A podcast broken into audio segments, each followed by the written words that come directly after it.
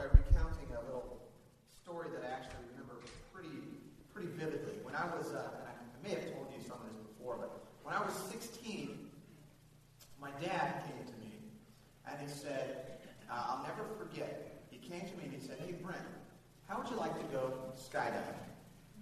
This is my dad, okay? There were a couple things that seemed a little funny about that. One is, it was my dad. And at 16, your dad seems like an old man, doesn't he? And so I'm thinking, you know, and he probably was pretty old. I mean, he was probably 40. So, uh, so uh, my wife can laugh at that one because uh, me. But um, so he says, "You want to you want to go skydiving?" So one thing is, I'm thinking, you know, the, the old man wants me go skydiving. The second the second part of that request that I found a little bit troubling was that my dad actually knew that I had a paralyzing fear of heights. When I was a kid, I was terrified of heights. When we would drive over a bridge, I couldn't breathe. I'd have to shut my eyes. When we, you know, if we had to climb up on something, go up in an elevator, I remember we had a, we were at a hotel one time and they had one of those glass elevators that you go up and you can see out. And it was just like I just wanted to die. In fact, I remember when I, when uh, we would go to like Six Flags, or sometimes we'd go to Kings Island and you'd go up to the roller coaster, and I remember praying that I would be too short to get on the roller coaster. You know, they'd have the line, I'd be like, ah, it doesn't look like I'm going to be able to make it. Because um, I didn't want to say, no, I don't know. I just, I wanted someone else to tell me I couldn't go on it. So, so I was terrified of heights, but there was one other, one other faction that my father knew when he asked me to go skydiving with him, and that was he knew that I actually wanted to make him proud. That I wanted to impress him. You know, every young man wants to, in some way or other, impress his dad, or make his dad proud, or not make his dad embarrassed, at least. Let's put it that way. Um, so I said what every 16-year-old kid would say in my situation. I was like, yeah, man, whatever, that's cool. No problem. Totally. Not scared. Um, so we go down to the, uh, to the parachute place, which was, seemed like it was way out in the country somewhere. And they do four hours of training before you jump. You get four hours of training. And the training is directed almost exclusively at what you should do in case your parachute doesn't work. So it's not a, very, a confidence builder, you know what I mean? So, so one of the things that they taught us, they spent a significant amount of time teaching us how to land if A, our parachute didn't work, or B, we had to use our emergency chute. And I'm thinking, and so in the way they would do it, say, you want to land, first hit your feet, then you want to roll to your ankles, then your knees, then your hips, then over your back. And I'm like, oh yeah, sure. At terminal velocity, plummeting towards the earth, I'll be sure to line that up so that. Um, the second thing they taught us is, you know, how to release your main chute and pull your emergency chute. And they have a little step-by-step thing where you go the 1001, 1002, 1003. So, and I just remember another again thinking, plummeting towards the planet you know, at 100 and what's terminal velocity? 120 something. I'm not going to be able to do my count. I'm sorry. I'm coordinated, but I'm not that coordinated. Um, and the other thing that really stuck out to me is that they said, once you, so you go up in these little planes, and there's a little strut, like a little uh, step that comes out. And they said to us, once you step out onto that step, it's actually more dangerous for you to come back into the plane. So once you're out on the step, you're jumping. You're not allowed back into the plane. That's what they told us. Um, and again, I remember thinking, really? Is it really safer for me to jump 3,000 feet from in the air rather than sort of crawl back in the plane? So, nevertheless, we go through this training. I'm terrified. We go up in the plane, and my dad was not terrified. He was like excited. He jumps first, and I remember just my heart pounding. We're up in this little plane. There was only room for my dad, me, the jump instructor, and the pilot. So it was a tiny little plane. He jumps first, and I can't see him. I can't see if his parachute's open. I'm looking out the window. I can't see him. Uh, but pretty soon, boom, I can see his chute open. He comes down and lands. and then it's my turn. Uh, and I don't think I have ever been as terrified in my entire life. You put your foot out on the step, and you reach out on this little strut that holds up the wing. You pull yourself out on this strut, and then you have to let your feet go off the step. And you are literally hanging from this diagonal brace that holds up the wing, and there's a guy sitting there going, Go! You know? You're like, okay, just give me a second. Um, you know, and I jump, and I jump, and my chute opened, and everything worked. And um, I remember I hadn't prayed a lot. I didn't pray a lot as a teenager. I prayed for the entire, not just until my shoot opened, even after the shoot opened. I was just praying. Uh, and, and, and I landed, and I just remember thinking, that was awesome. That was fantastic. And I ended up going back six more times and jumped, a, you know, a whole bunch of times. And when I think back about it, I, re- I think that my dad called me to that adventure for a number of reasons. One is he knew there would be risk. He knew that there would be danger. He knew that it would require a level of commitment from me. He knew that it would require a level of focus. But most importantly, he knew that doing this would help me to overcome this paralyzing fear that I had in my life. When someone loves us, when someone really, really wants the best for they challenge us. They don't placate us. They don't just allow us to get by with what we're doing. When someone really loves us, they challenge us to become better. They challenge us to reach new heights. And we're going to spend the next 10 weeks on a new sermon series called Walking the Walk the call, the challenge, and the adventure of following Jesus. We've spent a year studying the book of Mark, um, and we finished that up last week. We spent we started in Mark chapter one and went straight through Mark chapter 16. It was it was incredible, and we learned about what Jesus said and what Jesus did, and about his resurrection, about his claims, and about who he was and who he is. And now we're going to spend 10 weeks discussing and exploring what it means for us to follow that guy. What does it mean for us to follow Jesus? So let's jump into, we're going to, uh, passage today is Luke chapter 9. And then for the next 10 weeks, we're going to, each week, we're going to study a different um, sort of attribute of what it means to follow Jesus. So today is sort of the introduction of this 10-week sermon series. We're going to study Luke chapter 9, verse 57 through 62. Um, and just to give you some context, what we're about to read is what Jesus said to some would-be followers while he was on his way to Jerusalem in the very final days of his life. He's actually, the scripture before this says that he had set his face on Jerusalem. He knew that he was going marching to Jerusalem to give his life, to sacrifice his life for us. And so think of it in the context of, of where he's going when he, when he says this to his uh, would-be followers starting at verse 57. As they were going along the road, this is Jesus and his disciples, someone said to him, I will follow you wherever you go. And Jesus said to him, Foxes have holes, and birds of the air have nests, but the Son of Man has nowhere to lay his head. Let's stop there just for a quick second. This is the first time in the Bible that someone has volunteered to follow Jesus without Jesus saying, Follow me.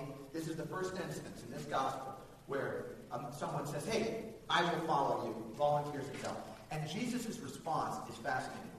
Because you would think, in one respect, that Jesus was trying to amass followers. He would say, Great, come follow me. You will be rewarded richly, and things will be fantastic for you, and you're going to love it. And there's a 401k plan, and there's benefits, and it's just going to be fantastic. Uh, but Jesus says, just so you know, foxes have holes, Birds have nests, but the Son of Man has nowhere to lay his head. There's risk in following me. This is, this is the response of the first would-be disciple. Verse 59. To another person he said, Follow me. But he said, this, the, the, the person said, Lord, let me first go bury my father. And Jesus said to him, This is an amazing passage. Leave the dead to bury their own dead. But as for you, go and proclaim the kingdom of God. This would have been an incredibly shocking statement to a first century Jewish follower. Because in Judaism, The commandment, the fifth commandment, is to honor your father and your mother. Filial piety, honoring your parents, is a massively important concept in first century Judaism. In fact, in the Sirach, uh, which is some, some uh, a passage that, that was written a couple hundred years before uh, Christ, it says in, in chapter 38, 16, this is Jewish wisdom, wisdom literature, it says, My son, shed tears for, one who, for the one who is dead, with wailing and bitter lament. As is only proper, prepare the body. Do not absent yourself from his burial. So if any young Jewish man in the first century would have known that it is his proper duty, his proper respect to go and bury his father. And here Jesus is saying, no, let the dead bury their dead. You follow me and come of God. That would have been shocking. That would have been a shocking statement. Is Jesus saying, don't honor your parents? No. But what he is saying is the primacy, the urgency, the preeminence, the, the, the, the importance of following me trumps everything. Jesus is saying, if you're a follower of me, that trumps everything. Your relation to your family, your relation to your, your father, following Jesus is number one priority, is what he says. Um, some commentators have actually tried to soften this statement and say, well, maybe the guy was saying that his father was sick and that he wanted to go and stay with his dad until he passed away and then bury him. And Jesus was saying, no, you know, that's going to take too long. But there's nothing in the text that warrants that interpretation. Jesus really is saying, I'm more, following me is more important than. Okay. Verse 61. Yet another said, another person said, I will follow you, Lord, but let me first say farewell to those at my home. Jesus said to him, No one who puts his hand to the plow and looks back is fit for the kingdom of God. So this guy just wanted to go home and tell his folks, hey, I love you guys, I'm going to miss you, I'm going to be following Jesus for a while. And Jesus says, no. You put your hand to the plow, you can't look back. This is an incredibly challenging passage. This is an incredible, this is one of those passages where, you know, Jesus had this way of offending everyone in some respect or another. If you read the Gospels, you will be offended, no matter what. Uh, no matter what your predisposition is, he's going to say something that strikes you the wrong way. Okay? He's challenging us in this passage. Um, and there are a few little points that I want to pull out of this passage, some themes that I think are inherent in this passage. Um, and the first one is the risk of the call, the risk of following Jesus.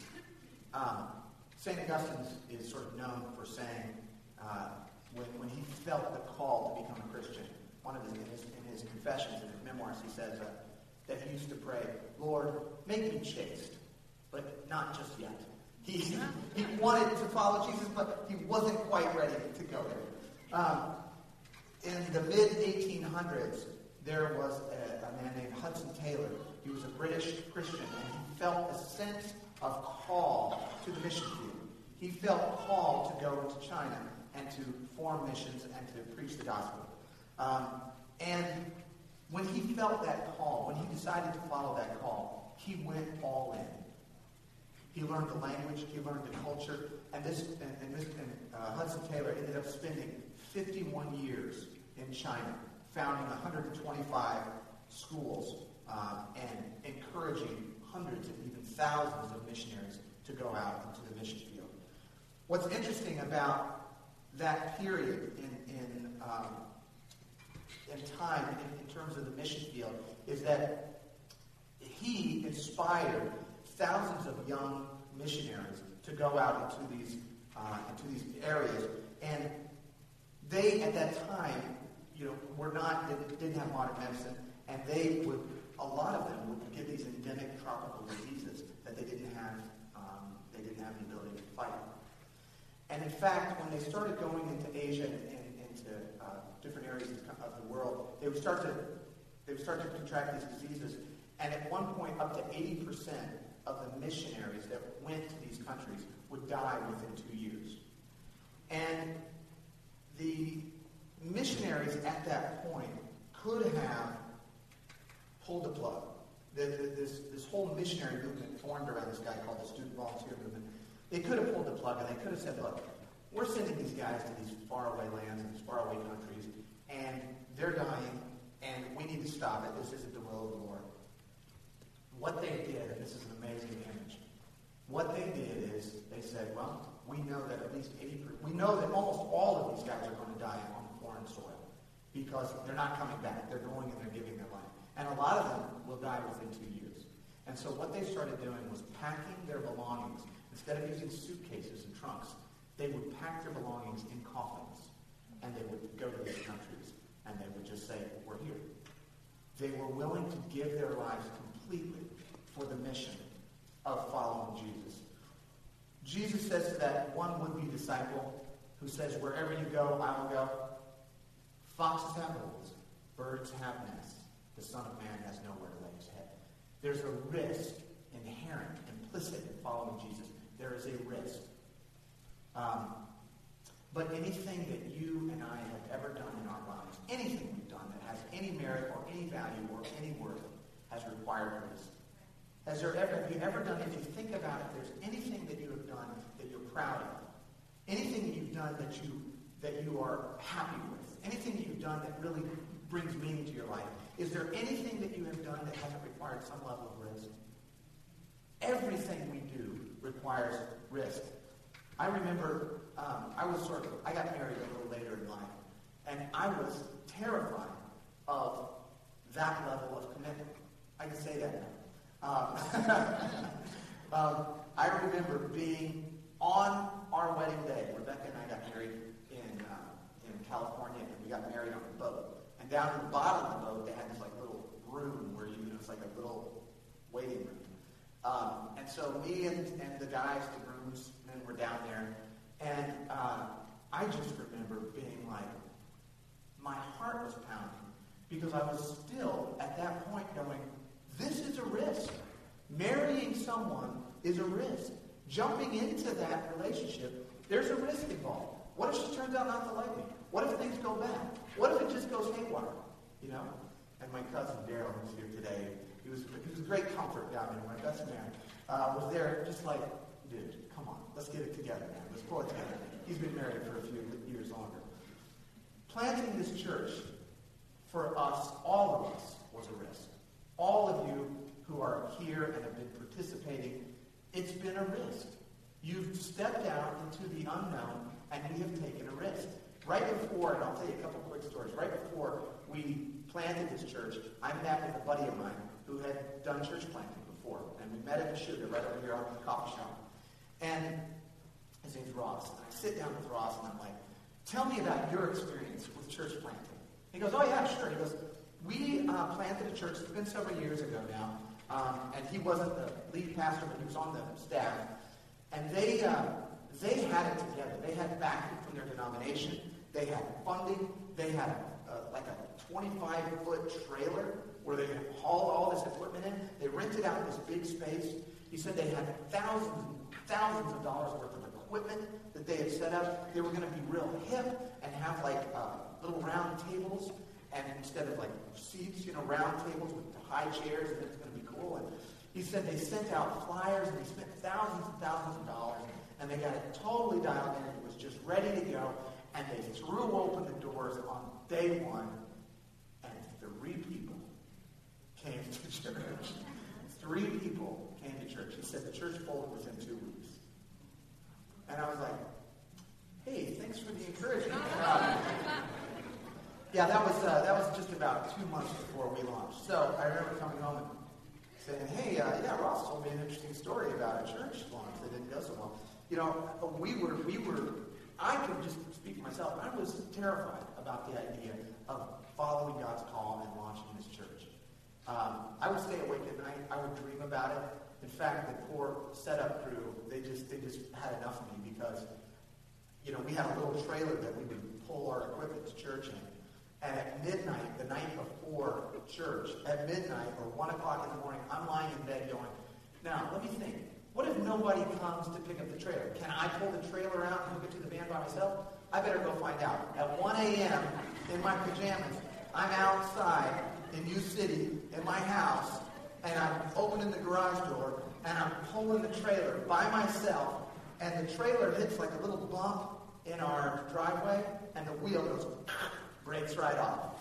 Um, so, uh, anyway, the guys did come in the morning, and they're all like now hauling it because there's no wheel. But, you know, it's just, it, it was terrifying.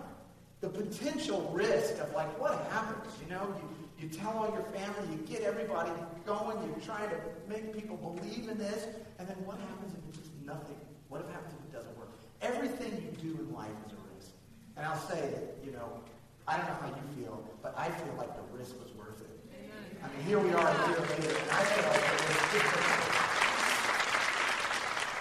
Helen Keller says security is mostly a superstition. It does not exist in nature, nor do the children of men as a whole experience it. Avoiding danger is no safer in the long run than outright exposure. Life is either a daring adventure or nothing. Those who challenge us love us, and they, and they love us, and they want us to take risks. Uh, you can't discover new oceans unless you have the courage to lose sight of the shore. So the risk of the call. Number two is the demands of the call. Now I'm going to make an admission here. I like mixed martial arts. I like watching it. Um, I tried to participate in it, in it briefly, but it's easier to watch it. Much, much better. Um, and mixed martial arts is, you know, boxing, karate, jiu-jitsu, and all this stuff. Um, and there is a, uh, there's a, the president of the UFC is a guy named Dana White. Dana White um, is sort of this charismatic figure who has spearheaded this development of this of this sport. Uh, and in the one of his shows, they have a show called The Ultimate Fighter, and, and The Ultimate Fighter, there's you know 16 or so young fighters, all of whom want to make it to the big time. They all come together on this show, and they fight in a tournament to see who's going to prevail and who's going to get the, the contract at the end. Um, and Dana White does this thing at the beginning of every season, which, which I find to be sort of funny, but, but you know, it's great. He gets there in front of these fighters and he says, this is going to be the most terrifying experience that you've ever had. This is going to be the most demanding experience you've ever had. This is going to be physically, emotionally, spiritually, the most draining experience that you will ever have in your life. This is going to be terribly hard. This is going to be terribly uncomfortable. This is going to require a ton of pain. This is going to be a challenge. This is going to be, and he's basically saying, don't do this. And every kid in that group is sitting there going, yeah, bring it on. I want to be a part of it. Because he's saying, at the end of this, your life is going to be transformed. Jesus is telling us in his scripture, the disciples, he's telling them, look, this is following me does not mean that things are going to be easy. Following me does not mean that everything is going to go peachy keen. And we're going to talk about the rewards of the call in just a minute. But, but when he's pitching this to his disciples, you know, he's not glossing it over. He's saying, hey, the life of following Christ may present you with challenges and with difficulties. So think about it. Count the cost if you're going to follow me. And I, and, I, and I find that approach to be wonderful. Because I, I feel like there's so much in, especially, you know, in America where we're comfortable and things are easy and a lot of people are Christians and it's not that tough to be a Christian here. You know, we can sort of gloss it over and it can just seem like, ah, you know, it's just, it's just a thing I do. It's like an ice cream social. I show up, you know, I meet a few people and say hello. But Jesus is really saying, hey, to be really a follower, you're putting yourself out there. There can be a challenge to following Jesus. Um, there was a, uh, a man named Dietrich Bonhoeffer, and I've talked about him a couple times, but in 1924, this guy was a young German theologian. He wa- wanted to go to seminary, and, and, he was a really bright guy, and he was sort of an academic and an intellectual, and he went, uh, he was in, he was studying theology in Germany, and then he, he went over to New York for a little while to study at Union Theological Seminary in 1930. Went to study at Union Theological in, in 1930 in New York, and he met another young Bible student named Frank Fisher.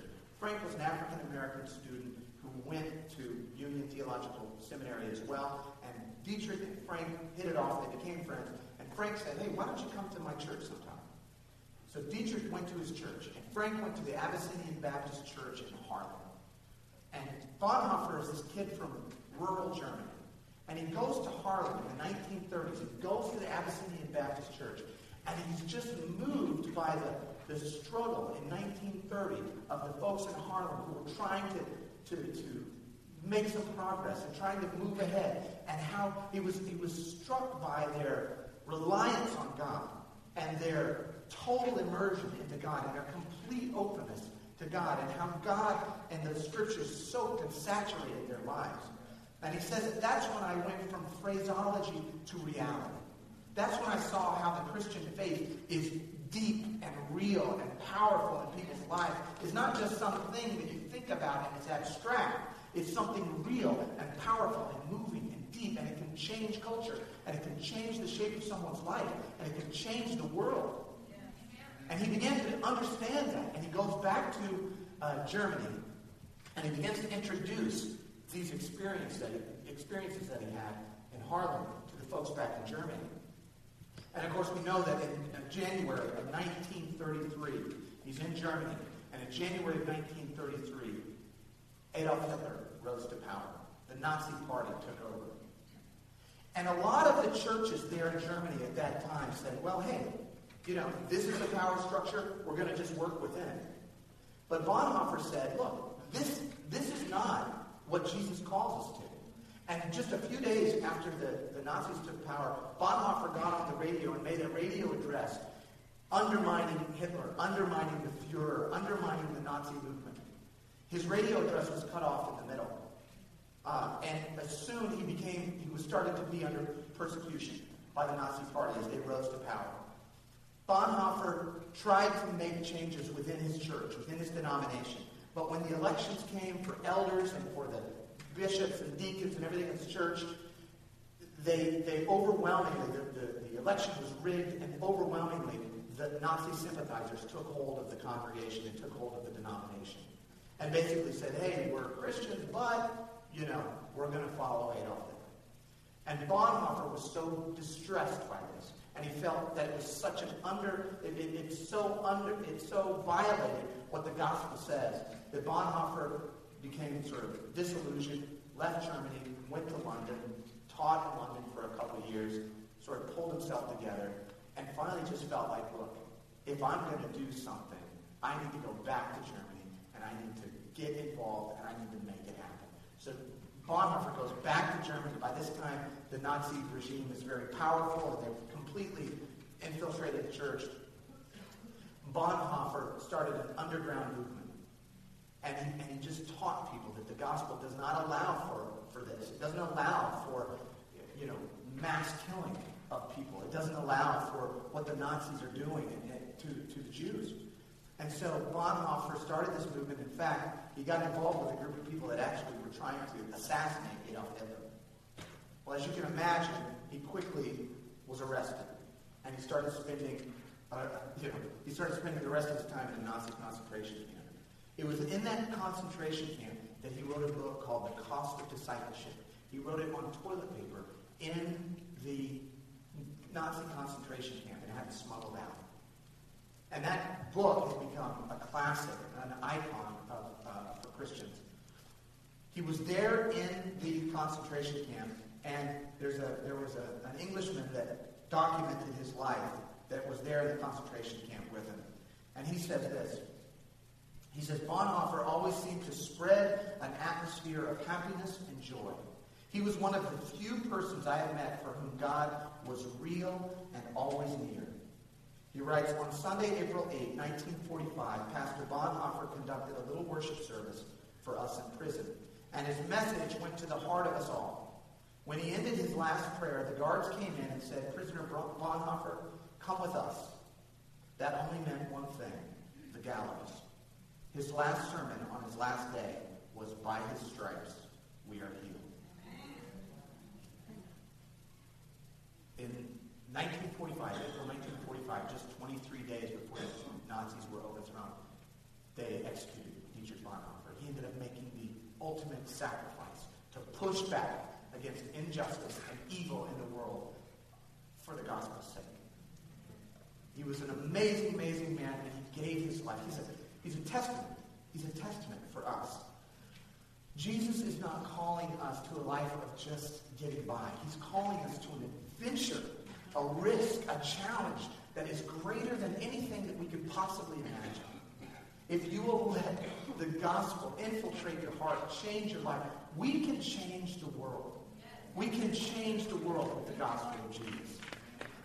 Martin Luther King Jr. says the ultimate measure of a man is not where he stands in moments of comfort and convenience, but where he stands at times of challenge and controversy. This gospel is, is so inspiring and so powerful and so transformative. It can absolutely change the world if you let it. And the third and final point, I'm going to wrap up real quick with this the rewards of the call. It's, it's not all doom and gloom, okay? When Jesus calls us, he calls us to life and that more abundantly. He says, I have come that you might have life and that more abundantly. The, the, the men of the church a couple weeks ago, we all decided we're going to go out to the Wyman Center and we're going to we're going to do a ropes course out there. Um, how many of you guys were on that with us? Raise your hand. A bunch of you guys. Um, and you know, you, you, you got to go up on this. I'm going to say I'm going to say 100 feet. Would you say, Greg? 150, maybe 200 feet up in the air. Yeah. Okay. Um, they said 30, but I really think it was 200. And uh, you got to go up on this, climb up this pole. You're, you got a little rope to your harness right here, and you go up on this little perch that's about two feet by two feet. And you come to the edge of the perch, and they say, and then you say, okay, now what? And the instructor says, jump. Jump. And you've got a rope. Like I said, the rope is this big. It's smaller than a dime.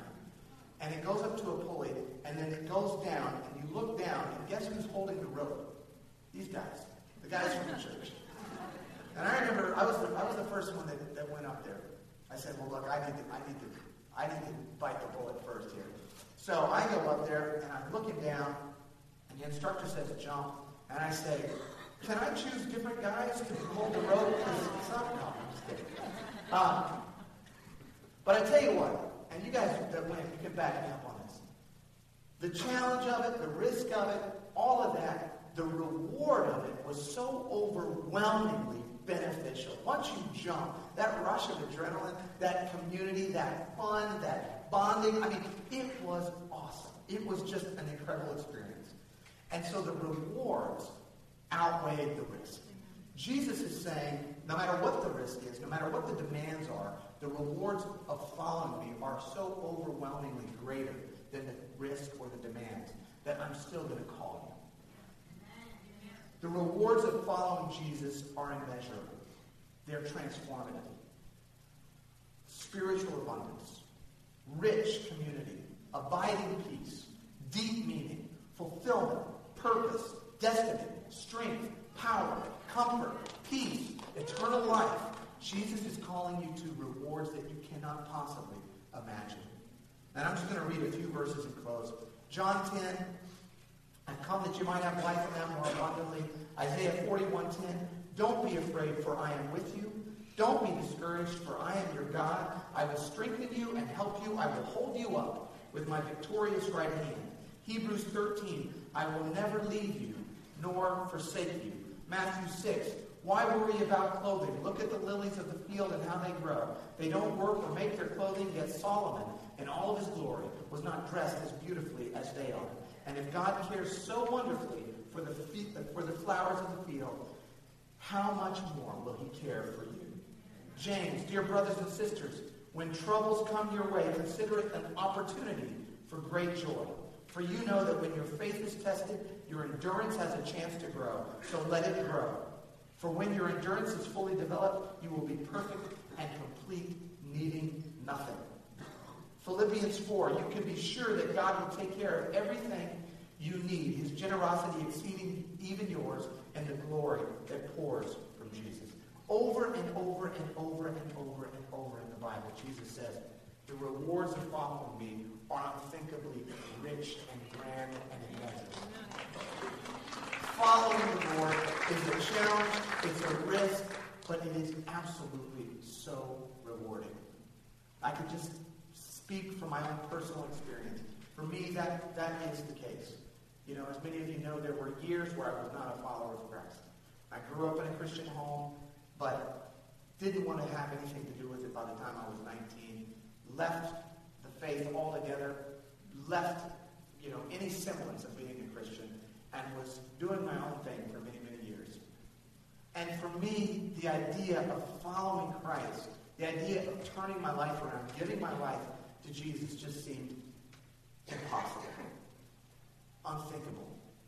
Why would I do it?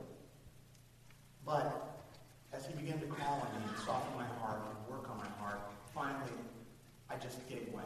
I finally said, God, if you're real, I want to follow you. I want to know you. I want to follow you. I want to be your disciple. And the Lord opened up for me not only the ability to have faith in him and believe in him, but opened up a life that I could never have imagined.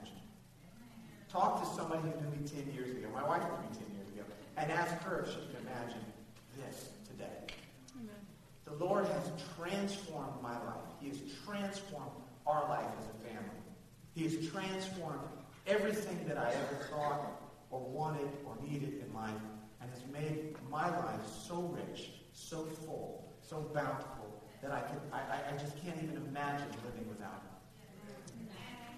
The rewards are following Jesus are that you are aligned with the greatest power and the greatest force in the universe. You tap into the greatest power in the universe. The Holy Spirit imbues you, and you are now, you now have access to the most powerful force in the universe. Amen. I'm just going to end very quickly with this little segment of a, a poem that I love, a Rudyard Kipling poem called If. And he talks about risk and challenge and the danger of taking a step. And I'm not going to read the whole thing, but he says, if you can make one heap of all your winnings and risk it on one turn of pitch and toss, and lose and start again at your beginnings, and never breathe a word about your loss. If you can force your heart and nerve and sinew to serve your turn long after they have gone, and so hold on when there is nothing in you except the will which says to them, hold on. If you can talk with crowds and keep your virtue, or walk with kings nor lose the common touch, if neither loving friends or foes can hurt you, if all men count with you but none too much, if you can fill the unforgiving minute with 60 seconds worth of distance run, yours is the earth and everything that's in it, and which is more, you will be a man, my son. God is calling us to be the men and the women that he destined us to be. Let me just encourage you today and challenge you today. Get out on that step and jump into the arms of the Lord. He will catch you, and he will take you to new heights. Amen? I'm excited, you guys. I am excited about where we're going. The next 10 weeks, come back and, and we're going to explore what this, what this adventure is all about, what it means to lead the life of following Jesus, how do we do it, step by step. What is it? And I encourage you all and invite you all to come back. Let's pray.